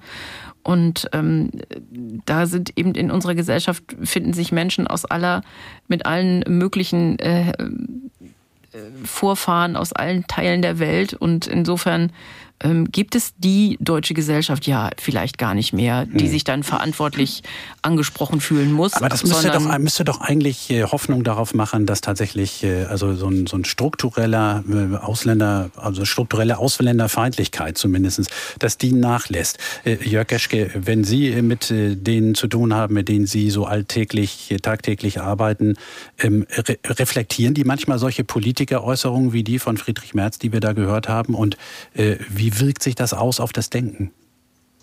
Also erstmal, ich arbeite ja in einer Gemeinschaftsschule, und das heißt, ich arbeite, weil wir keine Oberstufe haben, die, haben, die gehen dann anderswo weiter zur Schule. Also wir haben nur bis Klassenstufe zehn, und da muss, würde ich jetzt mal so sagen, nein, da wird in der Form politisches Handeln, politisches Reden nicht reflektiert, jedenfalls nicht unter den Schülern, wenn man es nicht im Unterricht mit einbringt. Und wenn ich es mit einbringe, dann bin ich ja wieder in den Projekten, die ich eben so nannte. Mhm. Aber von sich aus wird das dann nicht Äh, reflektiert. Aber ich würde gern eigentlich, wenn ich darf, nochmal auf Frau Kannenberg zurückkommen, die Anruferin, die wir da eben hatten, weil das meiner Meinung nach auch wirklich ganz wichtig ist, dass wir das nochmal thematisieren. Äh, Perspektivwechsel in der demokratiestärkenden oder äh, Arbeit gegen Rechtsextremismus. Es ist völlig klar, dass die Aussagen der Opfer, die, wie soll ich sagen, auch die Aussagen der Zeitzeugen, ganz, ganz wichtig sind, weil es authentische äh, Aussagen sind und weil sie ganz anders anrühren, als wenn wir über, über irgendetwas berichten aus der Sicht von Dritten. Das haben wir gelernt aus der, aus der Antisemitismusarbeit, natürlich die Zeitzeugen an die Schulen zu schicken, wo sie denn noch da sind, wo sie noch lebten, die Holocaust-Opfer, äh, die aus der Zeit berichten können. Und genauso müssen wir das natürlich auch über den, für die Opfer für Rechtsextremismus ganz in den Vordergrund stellen. Die müssen wir berichten lassen. Deshalb sagte ich das vorhin, wir brauchen Lern- und Mahnstätten dazu. Und wir müssen diese Opferperspektive hören, beispielsweise auch von den Anschlägen, nochmal wieder mache ich ein neues Fass auf, von den Anschlägen, wo es keine Todesopfer gibt. In Mölln gab es ja in der Nacht zwei Anschläge. Erst den in der Ratzeburger Straße auf etwa vierzig Personen in einem Wohnhaus, von denen mit großem, großem Glück, aber am Ende war es einfach nur Glück, niemand ums Leben gekommen ist. Aber diese Opfer aus der Ratzeburger Straße haben schwere psychische und physische Schädigungen gehabt. Und die müssen wir zum Reden bringen und das, denen müssen wir sagen, dass sie ihre Geschichte erzählen müssen. Mhm. Das hat in diesem Jahr mehr stattgefunden als in anderen Jahren. Dazu haben wir auch ein Schulprojekt, das wir im nächsten Jahr weitermachen. Und, und darüber reden wir dann gleich nach den Nachrichten weiter, denn wir informieren ja regelmäßig alle halbe Stunde über das Neueste aus der Welt. Sie können in der Zwischenzeit, während die Nachrichten laufen, natürlich weiter uns anrufen unter null acht tausend vier vier eins sieben sieben sieben, wenn Sie mitreden wollen bei unserer Redezeit heute, dreißig Jahre nach den Anschlägen von Mölln. Wie bedrohlich ist der Rechtsextremismus für die Demokratie? N D R Info. Die Nachrichten. Um einundzwanzig Uhr dreißig mit Beate Rüsapp. Der Vermittlungsausschuss von Bundesrat und Bundestag hat sich auf die Einführung des Bürgergeldes geeinigt. Das teilten Vertreter beider Seiten mit. Es wurde der Kompromissvorschlag angenommen, der zuvor von den Ampelparteien und der Union ausgehandelt worden war. Das Bürgergeld soll zum Jahreswechsel das Hartz vier System ersetzen. Der Kompromiss sieht unter anderem vor, dass es bei Leistungsbeziehern doch schon ab dem ersten Tag möglich sein soll, Sanktionen zu verhängen, wenn sie sich nicht an Regeln halten. Die U S A stellen der Ukraine weitere Militärhilfen zur Verfügung. Das hat Außenminister Blinken angekündigt. Aus Washington, Nina Barth. In einer Erklärung von U S-Außenminister Blinken heißt es, die zusätzlichen vierhundert Millionen U S-Dollar beinhalteten Waffen, Munition und Luftabwehrraketen. Blinken betonte, die U S A würden die Ukraine so lange unterstützen, wie es nötig sei, damit sich das Land verteidigen könne. Mit den zusätzlichen vierhundert Millionen U S-Dollar belaufe sich die militärische Unterstützung für die Ukraine aus den U S A auf insgesamt neunzehn Komma sieben Milliarden Dollar seit Beginn der Amtszeit von U S-Präsident Biden Anfang vergangenen Jahres. dreißig Jahre nach dem rassistischen Brandanschlag mit drei Toten in Mölln ist heute an die Opfer erinnert worden. Schleswig-Holsteins Integrationsministerin Touré rief während einer Gedenkveranstaltung in der Stadt zu mehr Entschlossenheit im Kampf gegen Rassismus auf. Sie nahm gemeinsam mit Angehörigen sowie weiteren Vertretern aus Politik und Gesellschaft an einem Gottesdienst teil.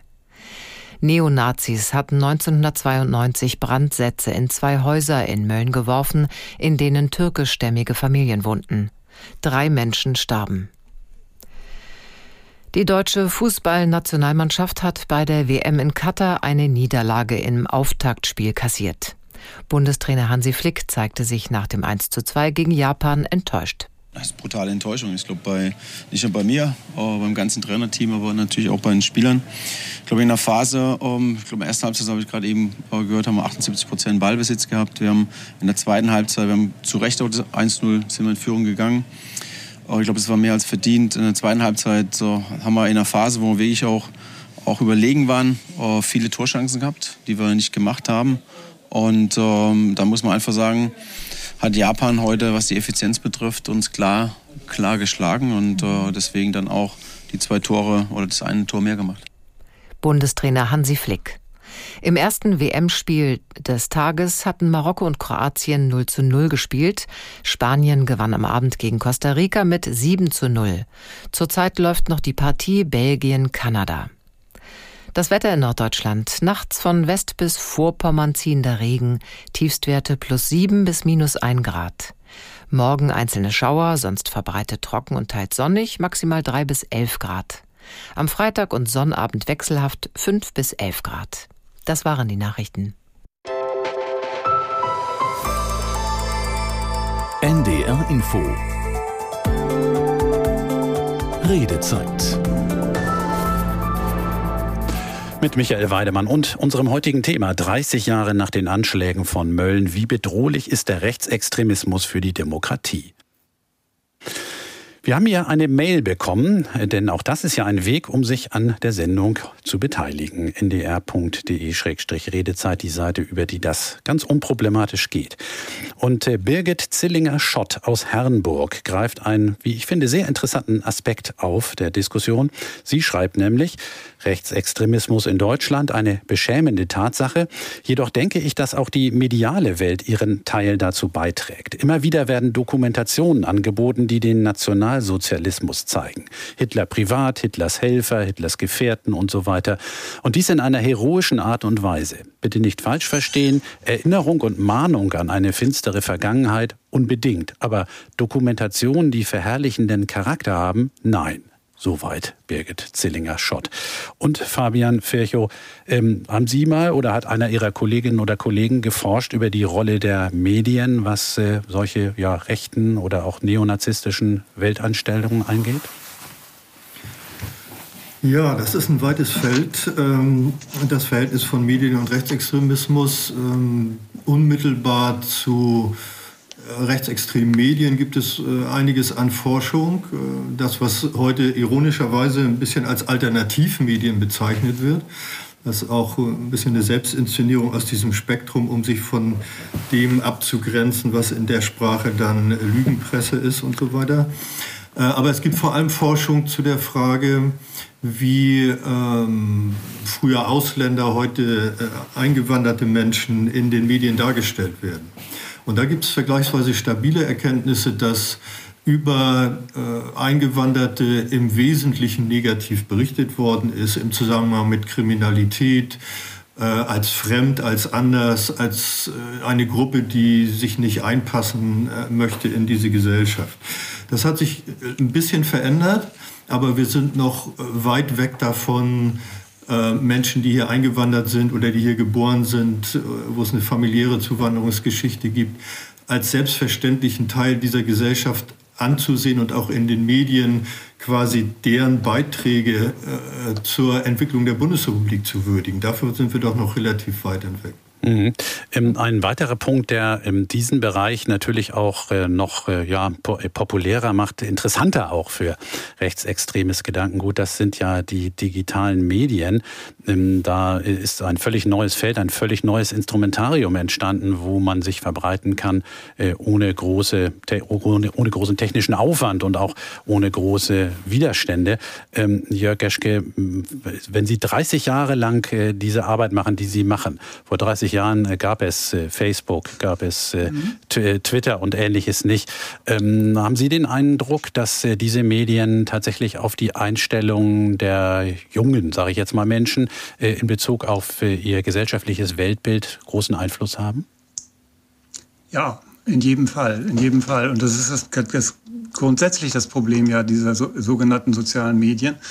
Äh, Gerade Jugendliche treiben sich ja im Netz dann in ihren Blasen rum, also in ihren äh, Meinungszirkeln, in denen sie eigentlich immer wieder das gespiegelt bekommen, was sie hören wollen. Und deshalb ist es so wichtig, das zu thematisieren. Deshalb ist eine vernünftige Medienpädagogik so un- ungeheuer wichtig, um bewusst zu machen, was das eigentlich bedeutet, immer gespiegelt zu bekommen, was man sowieso schon denkt. Und wenn die dann in rechten Blasen, in Anführungsstrichen Blasen sind, dann, ja klar, das, dann passiert sowas. Wenn Sie jetzt mal so ähm, bewerten, äh, einmal das, was äh, unsere Hörerin kritisiert, also sie meint ja die klassischen Massenmedien, das was wir inzwischen als lineare Medien bezeichnen, und eben diese äh, digitalen Medien. Äh, was wirkt denn stärker ein auf das Weltbild der Menschen? Ich glaube, bei den Jugendlichen, die gucken die klassischen Medien gar nicht. Also wenn ich jetzt mal gucke und, und hören schon gar nicht.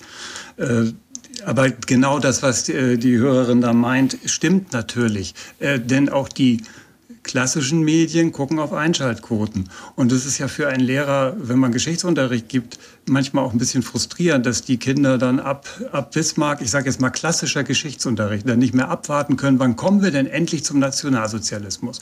Das heißt nicht, dass die alle rechts sind, aber dieses Thema strahlt eben irgendetwas Faszinierendes oder wie auch immer aus. Und genau das bringt halt die Medien auch dazu, viel da zu berichten und diese ganzen Dokus zu senden, weil das einfach Einschaltquote bringt. Hm, Aber hm. es bringt eben auch eine Form von Volksbildung, die wir eigentlich nicht haben wollen. Beate Raudies, äh, der Schleswig-Holsteinische Landtag hat ja so eine Art von Arbeitsprogramm entwickelt, äh, das sich mit dem Thema beschäftigt, parteiübergreifend sogar. Äh, wo, wie weit spielen da die Medien eine Rolle? Also wir sind auch aufgrund der Geschichte natürlich ähm, als Landtag und als politische Parteien im Landtag äh, bei dem Thema gegen Rassismus, gegen Rechtsextremismus immer sehr eng beieinander. Ähm, wir sind nicht immer einig über die Form der Umsetzung, ne, wie wir gegen Rassismus, wie wir gegen Rechtsextremismus am besten vorgehen, aber wir sind einig, dass wir das gemeinsam wollen. Und natürlich ist das Thema Medien und Medienkompetenz ähm, ein äh, riesengroßes bei dem Thema. Wie erkenne ich rechtsextremes Gedankengut? Wie kann ich dagegen angehen? Also Radikalisierung im Internet ist ja kein, kein Geheimnis, dass das stattfindet. Und wenn man die Telegram-Chatgruppen gelesen hat, jetzt während der Pandemie, wo sich dann man verabredet hat für Spaziergänge, dann war sehr schnell zu sehen, was da plötzlich für Gedankengut aufploppte. Und dann konnte man auch sehen in den Gruppen, dann verteilten sich die Leute und dann blieben noch ein paar blieben dann noch übrig und die anderen gingen dann wieder raus.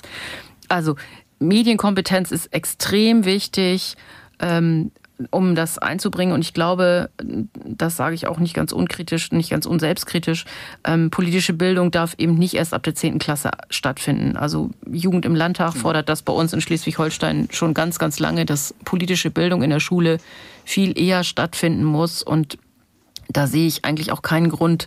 Herr Geschke hat eben gesagt, die sind noch bis zur zehnten, die reden da noch nicht drüber. Ähm, die da müssen muss man jetzt, sie zum Reden bringen. Die müssen ne? jetzt auch keine Parteiprogramme diskutieren äh, vielleicht, aber ich glaube, politische Bildung kann auch auf einem ganz anderen, äh, in einer ganz anderen Art und Weise stattfinden und zwar auch schon ähm, vor der zehnten Klasse. Also das sehe ich als ein, einen wichtigen Punkt, wo wir dann reingehen müssen und das mit der Erinnerungskultur, was Herr Geschke gesagt hat, will ich ausdrücklich unterstützen. Ich denke, die Shoah und das Gedenken an die Opfer des Nationalsozialismus wird immer einen besonderen Platz abnehmen, einnehmen müssen in unserer deutschen Erinnerungs- und Gedenkkultur. Aber wir können die Erfahrungen, die wir gemacht haben ähm, bei der, bei dem Ausbau, bei dem Aufbau der Gedenkstätten, finde ich, sehr gut übertragen jetzt auf die Themen, die Herr Geschke genannt hat. Und dann ist es für mich auch selbstverständlich, dort auch die Opfer einzubinden, die Hinterbliebenen einzubinden ähm, und ihre Erinnerungen ähm, als Teil der Gedenkkultur und der Erinnerung einzubinden. Denn das ist genau das, was einen dann anrührt. Also mhm. wenn aus den Zahlen und aus den, ne, es, bei, bei den, das war bei der Shoah so, wenn aus den Zahlen plötzlich Menschen werden und menschliche Schicksale, dann rührt es einen dann plötzlich an. Und dann ist der Punkt, wo man die Menschen zu fassen kriegt und sie dann auch ähm, ja, auf einer Ebene erreicht, von der man vorher gar nicht gedacht hat, dass man sie erreichen kann. Beate Raudies, ich glaube, die, unser nächster Hörer passt mit dem, was er zu, beizutragen hat zur Sendung, sehr gut zu dem, was Sie zuletzt gesagt haben. Es ist Christian Plaas aus Kiel. Schönen guten Abend. Ja, schönen guten Abend in die Runde. Schönen guten Abend, Herr Weidemann. Ich... Äh Äh, ja, war auch schockiert, als ich von, äh, wo war das, Lichtenhagen und Mölln und so weiter, das war total äh, unverständlich und äh, neu für mich. Ich habe mich dann mit äh, diesem, dieser ganzen Thematik Antisemitismus, Fremdenfeindlichkeit äh, weiter beschäftigt, bin dann äh, auch über Herrn Ahmad Mansour äh, gekommen, habe mich dann weiter damit beschäftigt und er hat in Berlin ja ein ganz gutes äh, Projekt Heroes, also seine Arbeit mit jungen eingewanderten Moslems, die äh, er versucht wieder auf den ja, Pfad des äh, Grundgesetzes äh, zu bringen. Und er hat eine äh, sehr interessante Studie gemacht. Das ist eigentlich in deren sozialen Umfeld, ähm, ja kulturellen Umfeld, wie immer man das sagen will, das ist sehr, sehr verbreitet. Und Ahmad Mansour machte eine äh, ganz hervorragende Arbeit in Berlin. Äh, der bringt die jungen ja, Antisemiten, wie sie denn eingewandert sind. Wir haben schon genügend äh, Antisemitismus und, und Fremdenfeindlichkeit hier im Land und äh, brauchen deshalb nicht noch von außen äh, neue Judenfeinde, Antisemiten, wie auch immer. Das ist sehr, sehr verbreitet. Und ich muss sagen, die, äh, es war mal eine Ausstellung im Kieler Landtag. Äh, ich kriege den Titel jetzt äh, nicht mehr zusammen. Das weiß vielleicht ah. Beate Raudies noch, oder? Ich ja, das war bestimmt vor sechs, acht Jahren. Da hatte ich eine Praktikantin äh, zur, Moderator- zur Moderatorin erklärt. Äh, die hat mich dann durch die Ausstellung ein bisschen geführt und auch was gesagt. Ähm, Also es wird schon sehr, sehr viel gemacht, aber es äh, ist eine Sache zwischen, ich sag mal, wirklich persönlichem Ansprechen der äh, Betroffenen oder der Antisemiten. Und wenn das auch nur aus der, ja, aus dem jugendlichen Geltungsbedürfnis rauskommt, das ist sehr verbreitet, äh, nicht nur in Deutschland unter Deutschen, sondern auch gerade im eingewanderten äh, Kulturkreisen, eingewanderten Kulturkreisen, fast normal. Ja, ich äh, erzähle irgendeinem ein Triggerwort. Das Triggerwort heißt dann meinetwegen Israel und das dauert drei Sätze, dann, dann habe ich sie vor mir. Also die, Sie meinen die antisemitischen Vorurteile dann, oder? Äh, ja, das ist ein ganz einfacher Prozess, der Lackmustest. Einfach mal Israel irgendwie erwähnen und schon klären sich die Fronten. Mhm. Es erschränkt.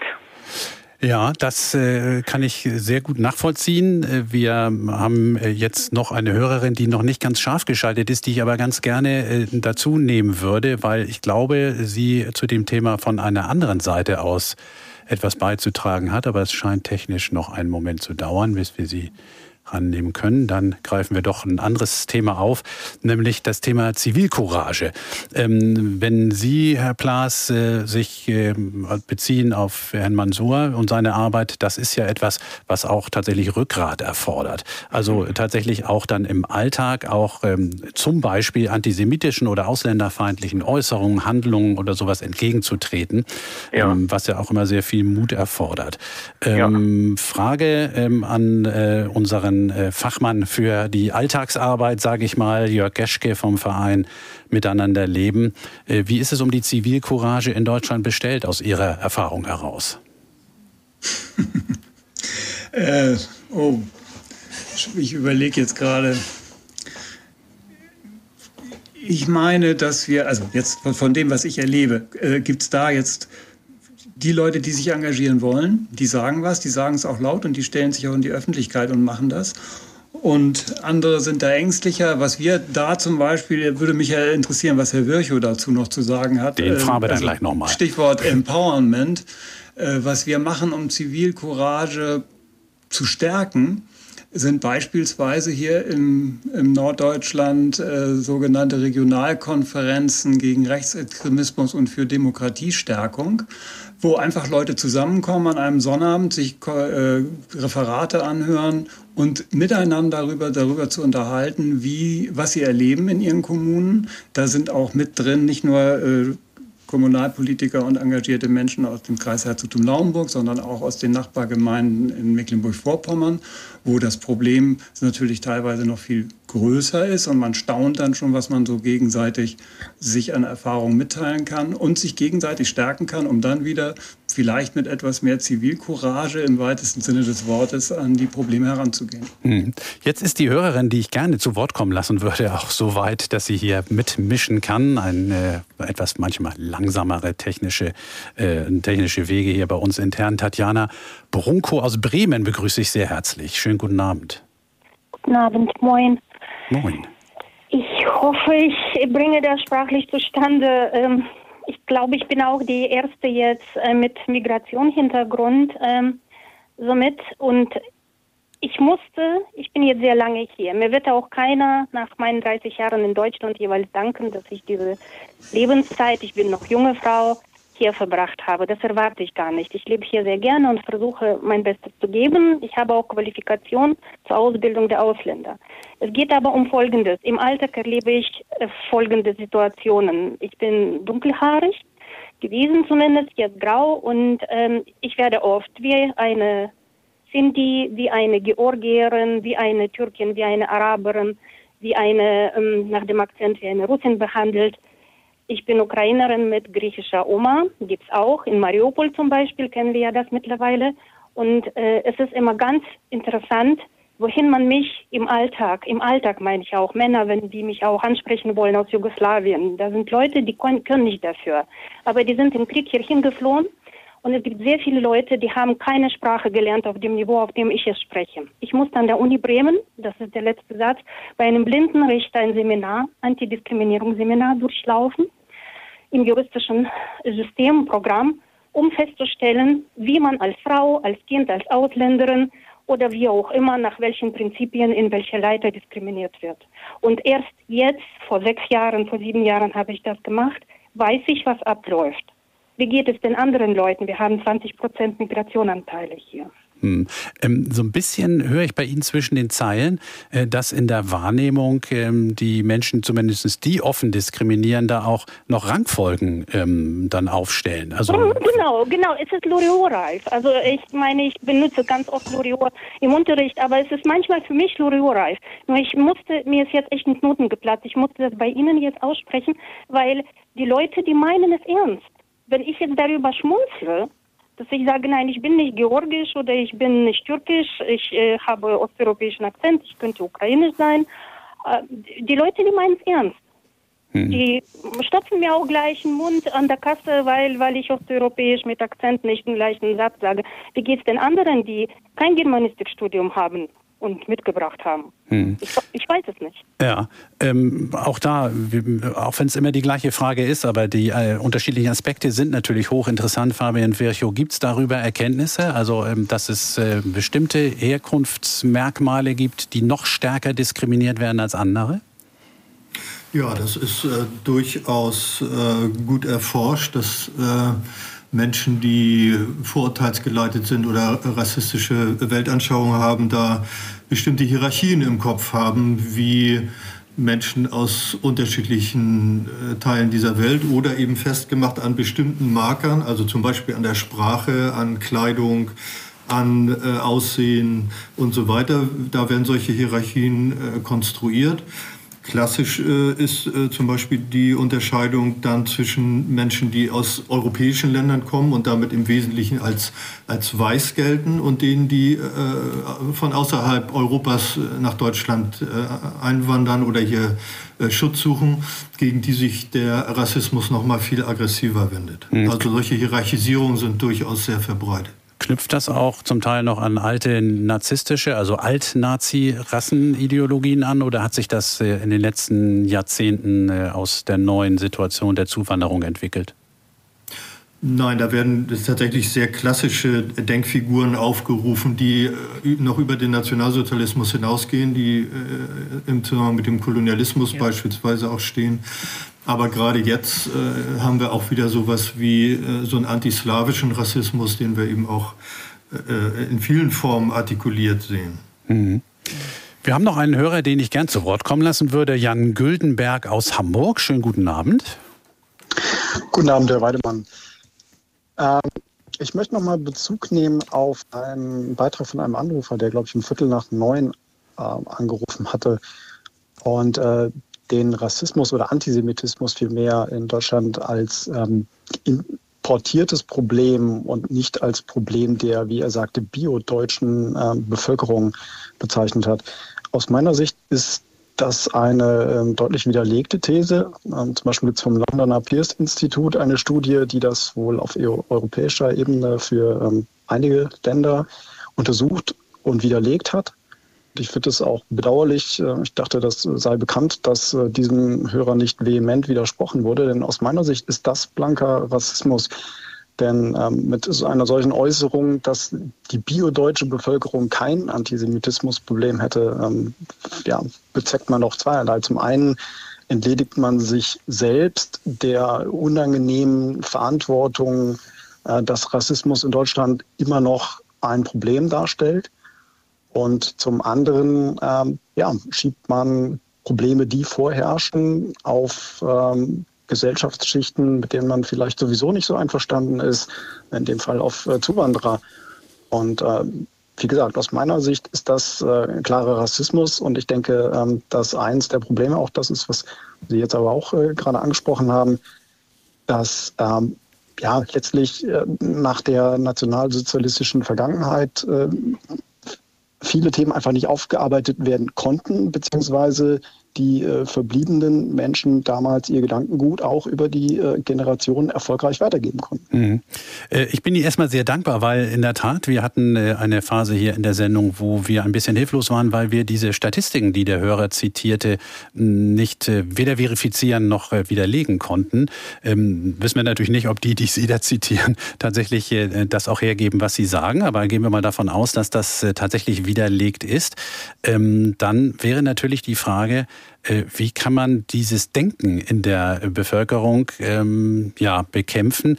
Denn dieses Vorurteil, dass äh, zumindest unter den äh, Zugewanderten äh, bestimmte kriminelle Aktivitäten äh, stärker verankert sind, dass dort äh, antisemitische ähm, Einstellungen stärker verankert ist, dieses Denken, das ist ja vorhanden in der Bevölkerung. Ähm, Jörg Geschke, äh, kann man mit solchen Statistiken da argumentieren oder muss man das anders angehen?